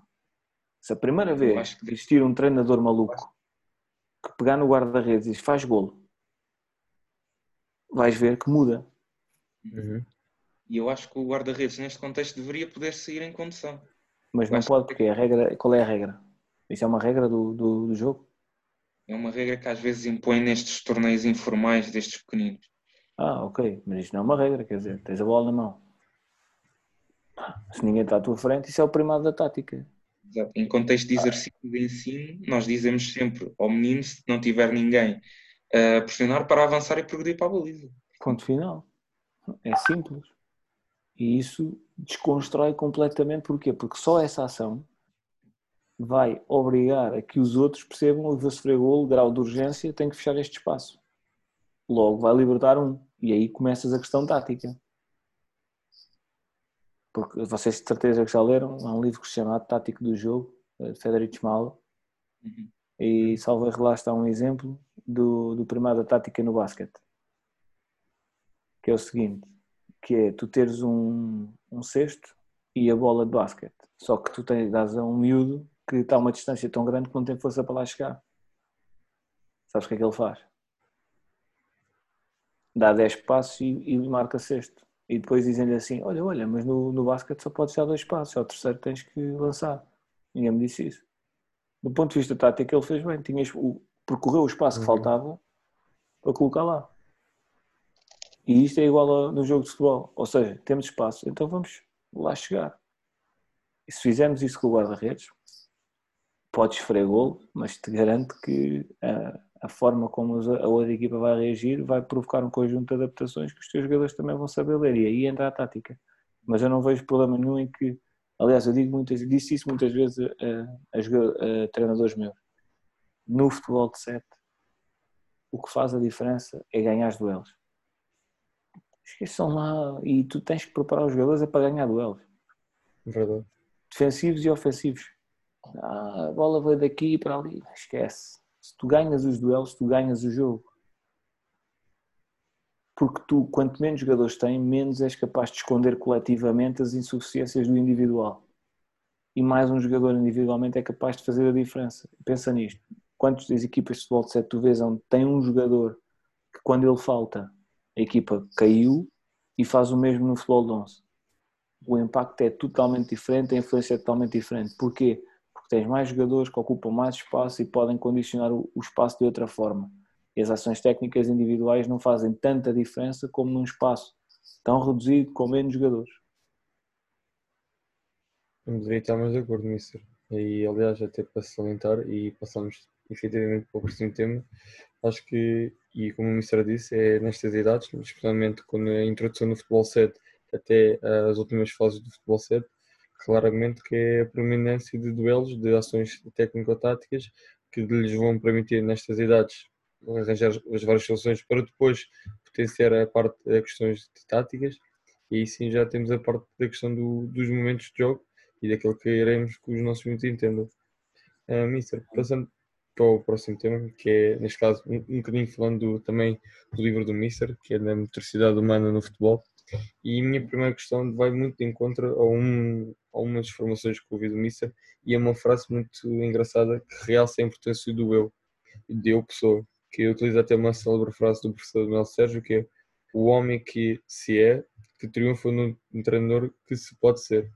Uhum. E achei interessante que até o Mister conseguiu categorizar alguns princípios orientadores e eu gostava de saber qual é a importância desta, deste eu e quais são alguns dos seus princípios orientadores que lhe permite dar esta importância. Primeiro, tu não consegues influenciar ninguém se não, for, se não fores capaz de te controlar a ti e te influenciar a ti próprio. Essa é a primeira. E a grande força dos líderes, primeiro, é o conhecimento próprio e a aceitação do que são e, através do que são, serem capazes de influenciar os outros. E por isso, um princípio primeiro de todos, na minha perspectiva de liderança, é a autenticidade. Porque tu não podes esconder o que és, nem podes maquiar, uh, podes maquiar um tempo, mas não podes esconder o que és sempre. E em algum momento vai cair a máscara e a tua liderança foi à vida. E portanto, tens que ser autêntico, tens que ser como és. Eu vou juntar as duas questões que tu me colocaste e por eu achar que isto, ou por eu considerar isto, uh, parece-me que esta frase do professor Manuel Sérgio é extremamente feliz porque é exatamente aquilo que tu tens que ser que vai fazer que tu sejas um grande líder e que eventualmente possas ser um grande treinador por essa liderança estar vocacionada para uma atividade específica em que tu vais conseguir que os teus jogadores te sigam a ti e às tuas ideias, mas essencialmente a ti. É fazer uma pergunta muito simples. Quando tu perguntas aos jogadores o que é que eles se lembram dos treinadores, poucos falam da questão técnica ou tática lembram-se, pai, ele foi um grande pai para mim, ele era como se fosse o meu irmão mais velho, eh, ele era o pai da nossa família, Eh, ele era um exemplo de superação.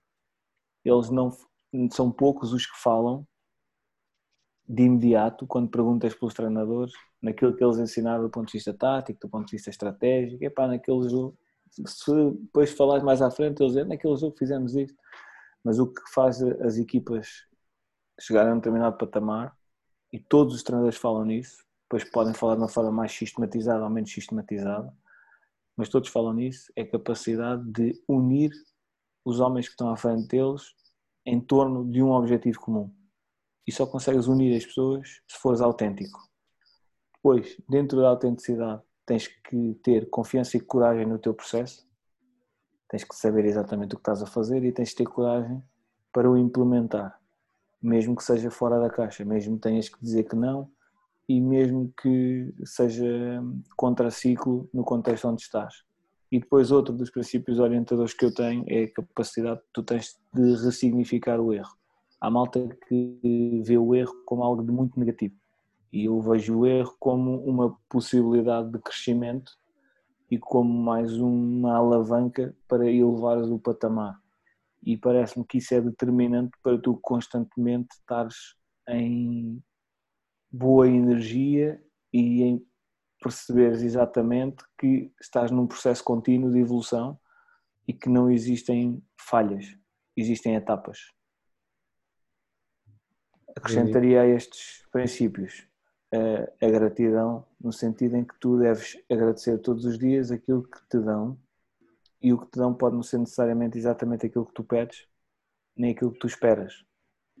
Mas em algum momento, aquilo que sucedeu ou que tu foste capaz de atingir, se tu souberes refletir, vai-te dar o que tu naquele momento precisas para continuares o teu crescimento. Não sei se foi só falei de alguns, não fui falar. Foi explícito, Mr. Lá está, e nós pretendíamos era alguns dos princípios, e lá está, dentro desses princípios que eram vinculados à pessoa que o Mr. é, e depois isso vai transcender, como é óbvio, no treinador que é e a equipa que vai moldar-se claramente aos valores e crenças que tanto pessoa e treinador vão ter. E, se nós voltarmos, desculpa interromper, força, força. se voltarmos ao início da conversa, reparem como é que eu comecei a falar do, do modelo de jogo. Tem tudo a ver com a filosofia, com os princípios que nós temos, que é a partir daí que emana, porque depois há questões táticas, cada um tem as suas preferências e todas são certas. Mas o que, faz, o que é que, por exemplo, se eu fizer esta pergunta a vocês, o que é que faz? Vocês olham para o Porto e o que é que faz o Porto ser o Porto Sérgio Conceição? Vocês não vão falar na questão tática. Uhum. Exato. Portanto, é o que é um traço distintivo dos modelos de jogo são os princípios, os valores que estão inerentes ao modelo de jogo.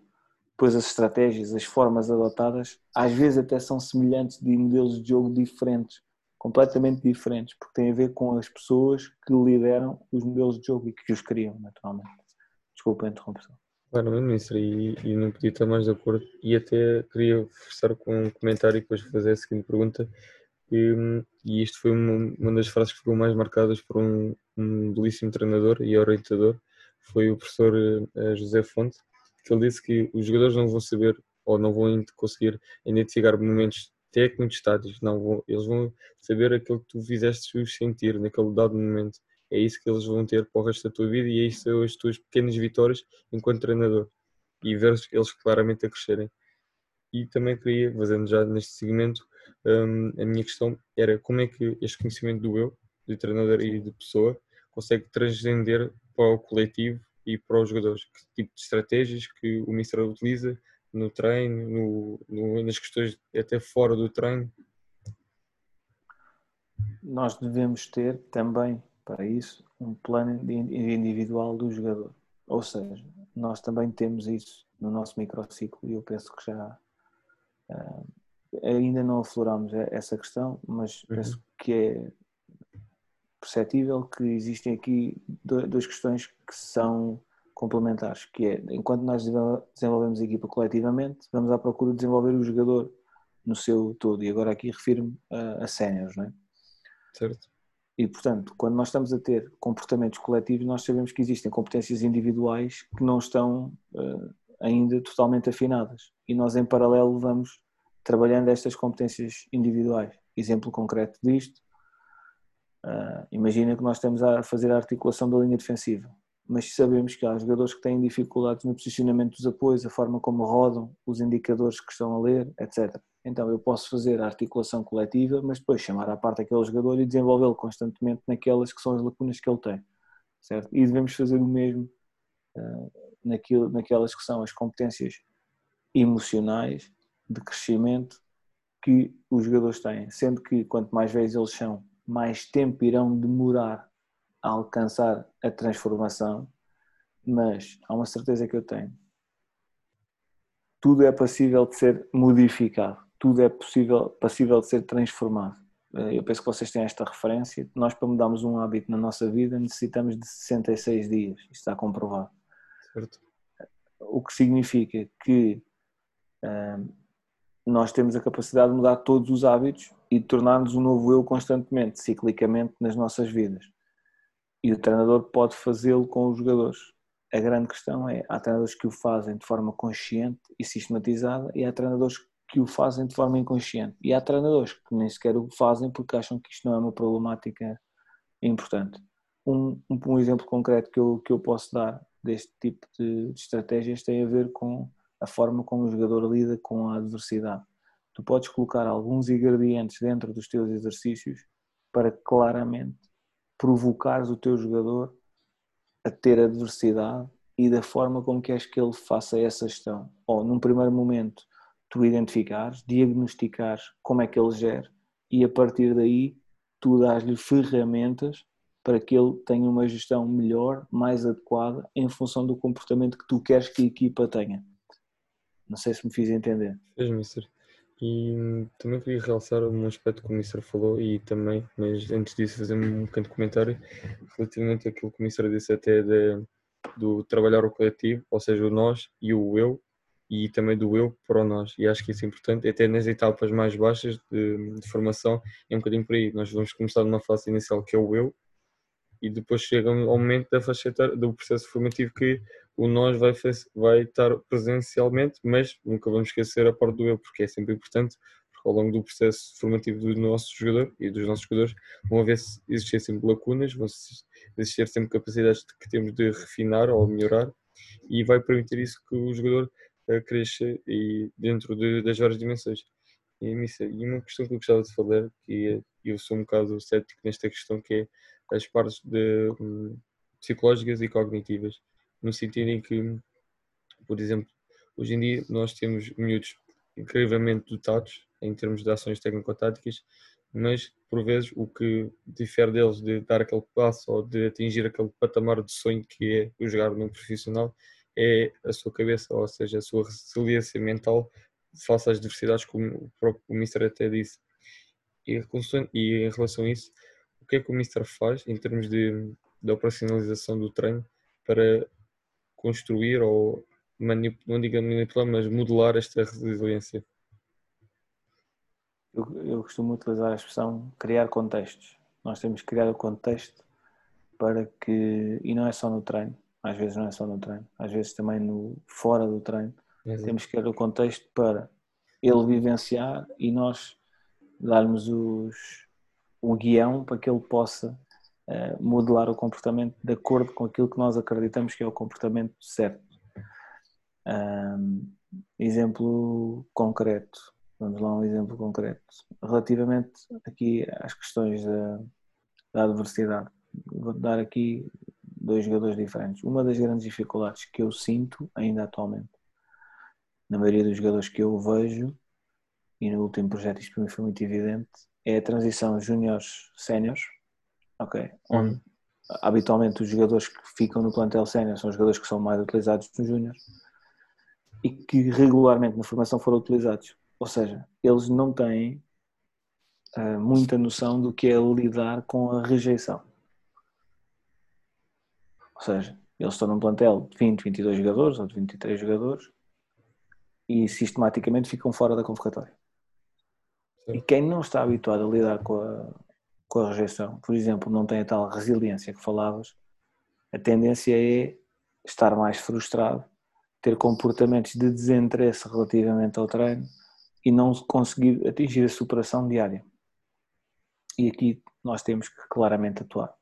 Atuar em treino e em jogo, deixa-me só aqui molhar a garganta. Sim, sim. Temos que atuar em treino e em jogo, mas também fora dele. Aqui as conversas individuais ajudam, mas podes criar exercícios em que faças com que eles uh, vivenciem algumas emoções que lhe vão, a, vão lhes permitir depois ativar um conjunto de questões importantes. Exemplo concreto. Imagina este jogador que não sabe lidar com a rejeição. Então uhum. tu vais num treino de recuperação e tu dizes assim, olha, tens aqui quatro coletes, escolhe a tua equipa. Mas imagina, tens quatro coletes e ele tem oito para escolher. Há quatro que ficam fora. Uhum. Ele rejeitou alguém. Exato. Vai ter uma reação que vai ter diferentes reações. Como é que ele vai gerir isso? Ou seja, tu estás a colocá-lo perante a rejeição que foi imposta por ele. Uhum. Ele aí vai se colocar no lugar dos outros e vai começar a pensar como é que ele queria que gerissem a rejeição que ele impôs. E portanto aí estás a começar a dar consciência àquele jogador como é que ele tem que lidar com a rejeição. Isto é um exemplo, posso dar vários, mas penso que fui encontrar aquela que era a tua ideia. Sim, e até acho que é uma coisa importante, isto falando em contextos tanto de formação como depois no rendimento, que é a consciência de colocarmos no lugar do outro e muitas vezes nós nas, nas crianças, devido ao seu egocentrismo em fases iniciais, não lhes permite nem sequer, não digo preocupar-se, mas não dá valor ao, ao colega e a que, o que é que é aquele miúdo, neste caso, que é seu colega, de, significa e porque é que ele está ali. E muitas vezes. Sabes é... que esse, essa é uma das grandes virtudes do futebol e uhum. provavelmente as pessoas não têm consciência disso, muitos dos treinadores não têm consciência disso, mas os pais, principalmente os pais que tiveram em desportos coletivos e que jogaram futebol, o que querem que os filhos vão aprender para o futebol, mais do que ensinar o jogo, são estas questões que estás a falar, que é perceber a importância do outro, respeitar Exato. o outro, saber estar em sociedade, saber lidar com a rejeição, saber que tem que superar porque o treinador não escolheu a ele, mas faz parte, porque um dia não escolhe a ele, outro dia não escolhe o outro. E muitos dos pais que jogaram futebol vão à procura destes valores que nós temos uh, claramente uh, o contexto favorável para os ensinar. E eu acho claro. que esse é um grande desafio da formação que tem sido não tão bem agarrado por quem está na formação. Porque é o que eu sinto, que eu já estava a dizer há pouco, é o que eu sinto relativamente aos séniores. Eh, a mal também tem muito a ver com a sociedade, porque nós agora criamos contextos demasiado favoráveis e fica muito, muito fácil jogar a formação toda. Agora tens as equipas B até aos júniores, raramente uhum. passas tempo no banco, com as substituições volantes toda a gente joga, e depois dizem-me assim, ah, ok, aumenta o tempo de prática. É verdade, aumenta o tempo de prática. Então e os outros valores que são importantes também? Exatamente. Também temos que saber gerir. E eu acho que aí é quem está na formação tem um papel determinante para o fazer não podia estar mais de acordo. E até acho, e sou um bocado defensor da, da disciplina multidisciplinar, no sentido de, da lateralidade, em que dou mesmo aos meus jogadores e aos meus uh, e quem está comigo a oportunidade de irem uh, praticar outras modalidades. E acho que muito uma coisa boa que os desportos individuais têm é mesmo esse vincular de perceber que, é, a fim de cabo, tens de ter regras e disciplina e a partir daí é que vais começar a pular pelos outros se tu próprio, como nós na conversa que já tivemos, e neste tema principalmente, se nós próprios não temos a consciência de ter valores e princípios, se calhar vai ser muito difícil nós podermos de alguma maneira ajudar ou ter, ter uns sapatos nos outros. E... Absolutamente de acordo. E se tu pensares que essas questões podem ser dadas e são muito mais facilmente apreendidas na formação, Exato. vê o ganho que isso está para depois quem trabalha no rendimento ter jogadores de caráter, de personalidade, que sabem estar em grupo, que sabem conviver em grupo e que sentem os momentos do, do grupo e sabem agir em função deles.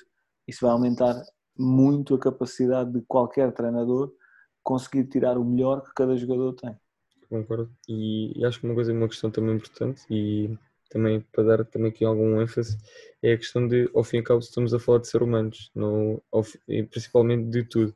São jogadores, poderão ser jogadores, mas se não vão ser jogadores, ser seres humanos, vão ser doutores, professores, qualquer que seja a sua profissão, e acaba nós, treinadores de formação, dar-lhes e passar-lhes e transmitir-lhes valores e crenças que sejam aceitos numa sociedade que infelizmente não lhes permite apelar para perceber o que é o outro, ou ajudarem-se, o, o ter de enfrentar dificuldades na vida.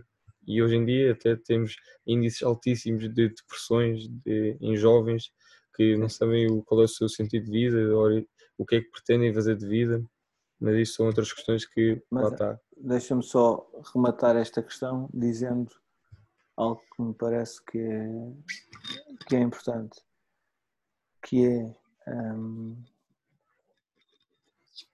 se nós pensarmos isto, eu dizia muitas vezes isto aos meus treinadores de, quando estava a coordenar o clube, se nós pensarmos que na pior das hipóteses estamos a formar os adeptos do futuro, percebemos a responsabilidade que temos no fenómeno em que estamos a participar. Concordo nisso, plenamente. Eh, eu queria fazer aqui duas questões. Sei que já nos estamos a estender no tempo, mas duas questões aqui ainda dentro deste tema da, da metricidade, da metricidade humana no futebol, que lá está, é o tema do seu livro, que era, primeiro se, lá está, agora vou voltar um bocadinho também ao contexto de formação, se quando estava neste contexto sentiu, uh, ou seja, qual é que era o estado de arte da metricidade, neste caso infantil, com os miúdos que apanhou, isto no sentido do desaparecimento progressivo do futebol de rua e de, da entrada, da, do início da prática cada vez mais precoce, não, não, não, digo precoce, não estou a sentir, não estou a dizer no sentido negativo, mas no, no início da prática em idades cada vez mais, mais precoces, cada vez mais cedo. E outra pergunta, vou já lançar para também não perdermos muito mais tempo, que era como é que, qual é que é a influência que este tema da motricidade humana, qual é que é a influência que este tema tem na, na periodização que realiza no seu atual contexto, ou seja, no contexto cénico? Começo pela última, que é muito fácil responder. Para mim existe periodização antropológica e tática. O que é que isto significa? Não é existe, é o que eu acredito que, que estou mais ligado do que propriamente à periodização tática. Porquê?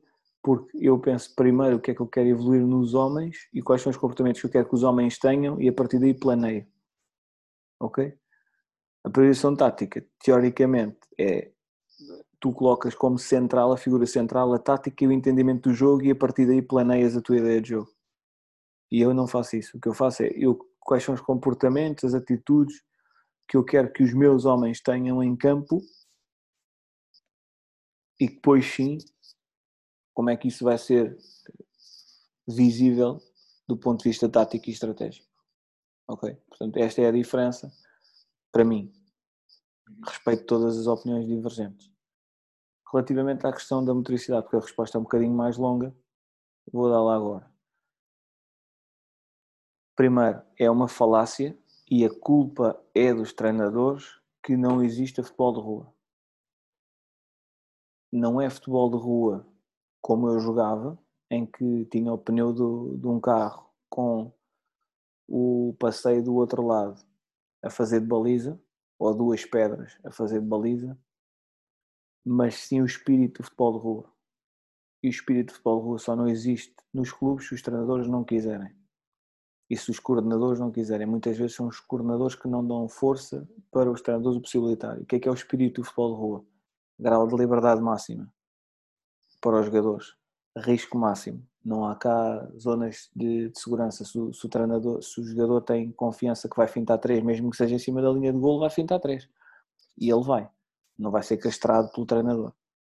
Sendo que, quando estamos a ensinar o jogo, deixem-me fazer este parênteses, é importante que os jogadores saibam quais é são as zonas de risco e tudo mais. Agora, tem que haver um espaço dentro deste ensinar do jogo em que nós sejamos capazes de lhes dar esse grau de liberdade, até para eles sentirem o que é que é um risco calculado e o que é que é um disparate.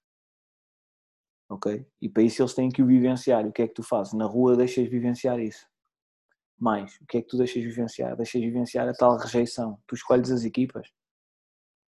Não és bom, sais. Não podemos, não podemos pôr os meninos de fora porque os pais estão a ver e todos pagam o mesmo. Aí pá, calma. Nós estamos a formar homens. a rejeição faz parte. Agora, é sempre o mesmo que fica de fora? Pá, não. Não pode ser sempre o mesmo. Temos que encontrar estratégias para que não seja sempre o mesmo. Agora, passar por isto é mau? Porquê? Na vida vão sempre dizer que sim àquele, àquela criança? Vão fazer as, as vontades todas? Mas quando o jogo está desequilibrado na rua, o que é que acontece? Tu passas o melhor jogador ou o segundo melhor jogador para o outro lado e equilibras. Porquê é que não podemos fazer o mesmo? Isto tudo é possível de ser feito. Voltamos à questão. O contexto tem de ser criado pelo treinador, porque é ele que deve controlar o treino, é ele que tem que saber de forma consciente e sistematizada o que é que está a fazer. Voltamos ao início, é melhor treinador quem é capaz de fazer de forma consciente e sistematizada a sua tarefa. Ou seja, eu criei uma metodologia e sei que estou a falhar no ponto X e portanto não mexo no ponto Y, mas vou mexer no ponto X. E no ponto X eu não vou, não é trocar o ponto X, é em vez de carregar com tanta força, carregar com menos força. Ou tenho mesmo que trocar o ponto X. Isto é dominar uma metodologia, é dominar uma sistematização e é seres um grande treinador, porque estás no controle do, do processo. Relativamente à questão da, das idades, de, de, ser cada vez mais jovens, o, a prática de, das modalidades eu penso que a chave está em os jogadores, os jogadores, as crianças irem experienciar diferentes modalidades desportivas.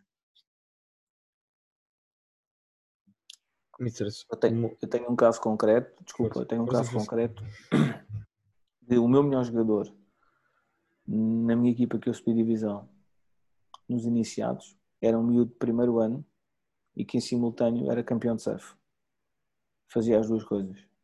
E tem vários jogadores que chegam a alto nível. Isso já existem estudos que o dizem. Que não é por começarem mais cedo a jogar futebol que vão chegar lá mais cedo. Cada um tem a sua etapa. É importante, primeiro, que em termos motores se desenvolvam. Há um conjunto de destrezas motoras que são fundamentais. Eu, por exemplo, tinha jogadores de, de vôlei que davam imenso jeito e só apareciam no futebol para aí aos 13, 14 anos mas depois, por exemplo, nos duelos aéreos brutais, ir para a baliza, a forma como eles atacavam as trajetórias aéreas da bola, uma coisa estrondosa e não foi nada treinado connosco. Foram uh, competências que uh, vieram de outras modalidades e que nós depois soubemos ajustar à especificidade do jogo de futebol. Portanto, este conjunto de habilidades motoras é necessário que os, as, os jovens e as crianças tenham ao longo da sua, da sua vida desportiva, digamos assim, e que não sejam limitados a estar apenas num, numa modalidade. De acordo, Mister. E também para rematar, para finalizar, em, para esta última questão, Mister, em poucas palavras ou até mesmo num parágrafo, qual é a sua definição para um formar um jogar? Para formar um jogar? Uhum já começamos de uma maneira que eu não, não estou muito de acordo, que é um jogar. Para, nós criamos um jogo. Exato. É? Hum. Um jogar tem muito que se lhe diga, mas ok. Para criarmos um jogo, como é que.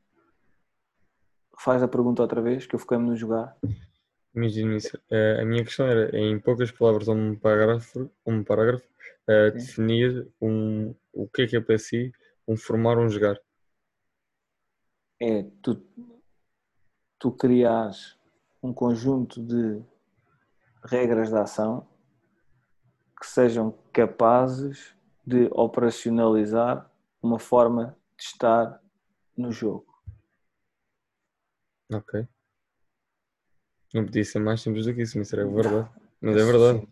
É sim, sim, sim. É desta forma. Porque, no fundo, o que é que tu fazes, por exemplo, no trânsito? Tu crias regras de ação para depois, do ponto de vista coletivo, aquilo funcione. Exato. Qual é que são as regras de ação? Tu tens o sinal vermelho, o que é que tens que fazer? Parar. Uhum. Não é? Tens sinal verde, podes andar. É o mesmo que tu fazes no jogo. Exatamente. O que é suposto é que tu depois, no final, consigas exteriorizar aquela que é a filosofia daquele clube, daquele treinador, que são os valores e os princípios que foi por onde começamos. Exatamente. Que é isso que vai ser o teu jogo. Exatamente. Malta, aqui está. Um episódio com o Mr. Bruno Dias. Apelar já, se tiverem a oportunidade de ver o livro do Mr. A Motricidade Humana Aplicada no Futebol. Excelente livro. Uh, fala muitas questões que nós aqui mencionamos, desde a parte do conhecimento do eu até aos princípios que ajudam a ver a transcendência para o, para o jogo e para o, para o coletivo e Mister, da minha parte, desde já agradecer a sua disponibilidade, as suas as lições e partilhas e aprendizagens. Fábio. Pronto, também para encerrar, também, pronto, agradecer este momento que foi muito bom com o Mr. Bruno Dias, desejar-lhe as maiores felicidades e a melhor das sortes na, na, época desportiva que se vai iniciar agora, agora na, nos próximos tempos e não só também nas restantes atividades profissionais que tem e pronto, espero, espero que também que não tenha sido uma maçada para estas quase duas horas e pronto, é muito visto, esperemos, espero que tenha gostado também desta, deste momento connosco. Então, se me permitem, para, para fechar, agradecer de novo o convite. Foi um gosto ter esta partilha e, e esta aprendizagem, porque quando nós refletimos, estamos também a aprender e isso é determinante para, para o crescimento de todos. Obrigado por esta oportunidade e desejar-vos as maiores felicidades do ponto de vista profissional e aqui para, para este projeto. É importante que tenhamos este, este arrojo, esta audácia de nos expormos, porque é através de sair de nós da nossa zona de conforto, da exposição, temos possibilidade, da nossa exposição, temos capacidade para poder continuar a crescer e é isso que eu vos desejo. Na sorte do mundo, em todos os projetos em que estão inseridos e continuem a construir-se da melhor forma. Obrigado, Ministro. Malta, já sabem, comentem, partilhem, é, deixem aqui o que gostaram mais e vemos no próximo episódio Um Formar um Jogar. Até à próxima.